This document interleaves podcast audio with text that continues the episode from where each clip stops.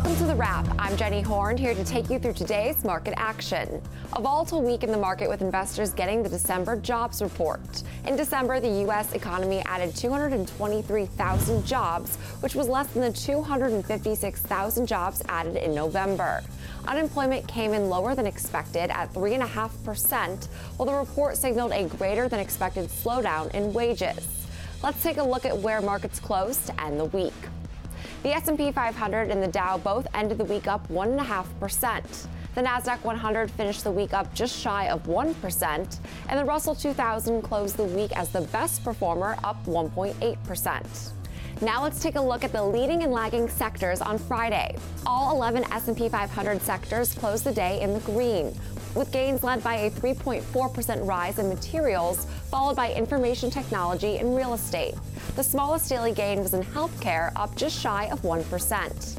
Energy and communication services also lagged the rest of the sector's daily gains. Let's now look at some of the stocks on the move. Southwest Airlines closed the day up 4.6% after disclosing the impact of its holiday flight chaos. The airline now expects a net loss in the fourth quarter, driven by adjusted losses ranging between 725 and 825 million. The company said a significant portion is from a revenue loss ranging between 400 and 425 million. Despite what has become one of the costliest disruptions the airline industry has witnessed in years, Southwest closed the week up 4%. Costco shares jumped after reporting December sales that rose 7% year over year to 23.8 billion. Same-store sales increased 5.5%, while e-commerce sales fell 6.4%. Following the results, UBS raised its price target on Costco to $600 a share with a buy rating. Shares surged almost 19% for the week, outperforming the overall market by a wide margin.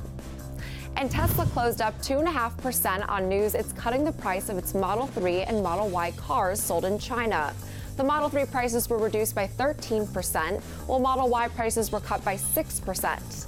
This follows its deliveries of Shanghai made cars plunging in December. Tesla is ringing in the new year with an 8% weekly loss, adding to its over 70% decline from its yearly highs. Let's look at what to watch for next week. Starting with economic data, on Tuesday we get NFIB small business optimism and Redbook. On Wednesday, we've got MBA mortgage apps. Thursday brings the biggest data point of the week with CPI as well as jobless claims. And we'll get consumer sentiment on Friday. And earnings season kicks off next week. We'll see Tilray and KB home in the early part of the week before a heavy day of bank earnings on Friday with JP Morgan, Bank of America, Citigroup, and Wells Fargo. Delta Airlines also reports before the bell on Friday. That'll do it for the wrap. Remember to tune in 24 7 to TDAmeritradeNetwork.com.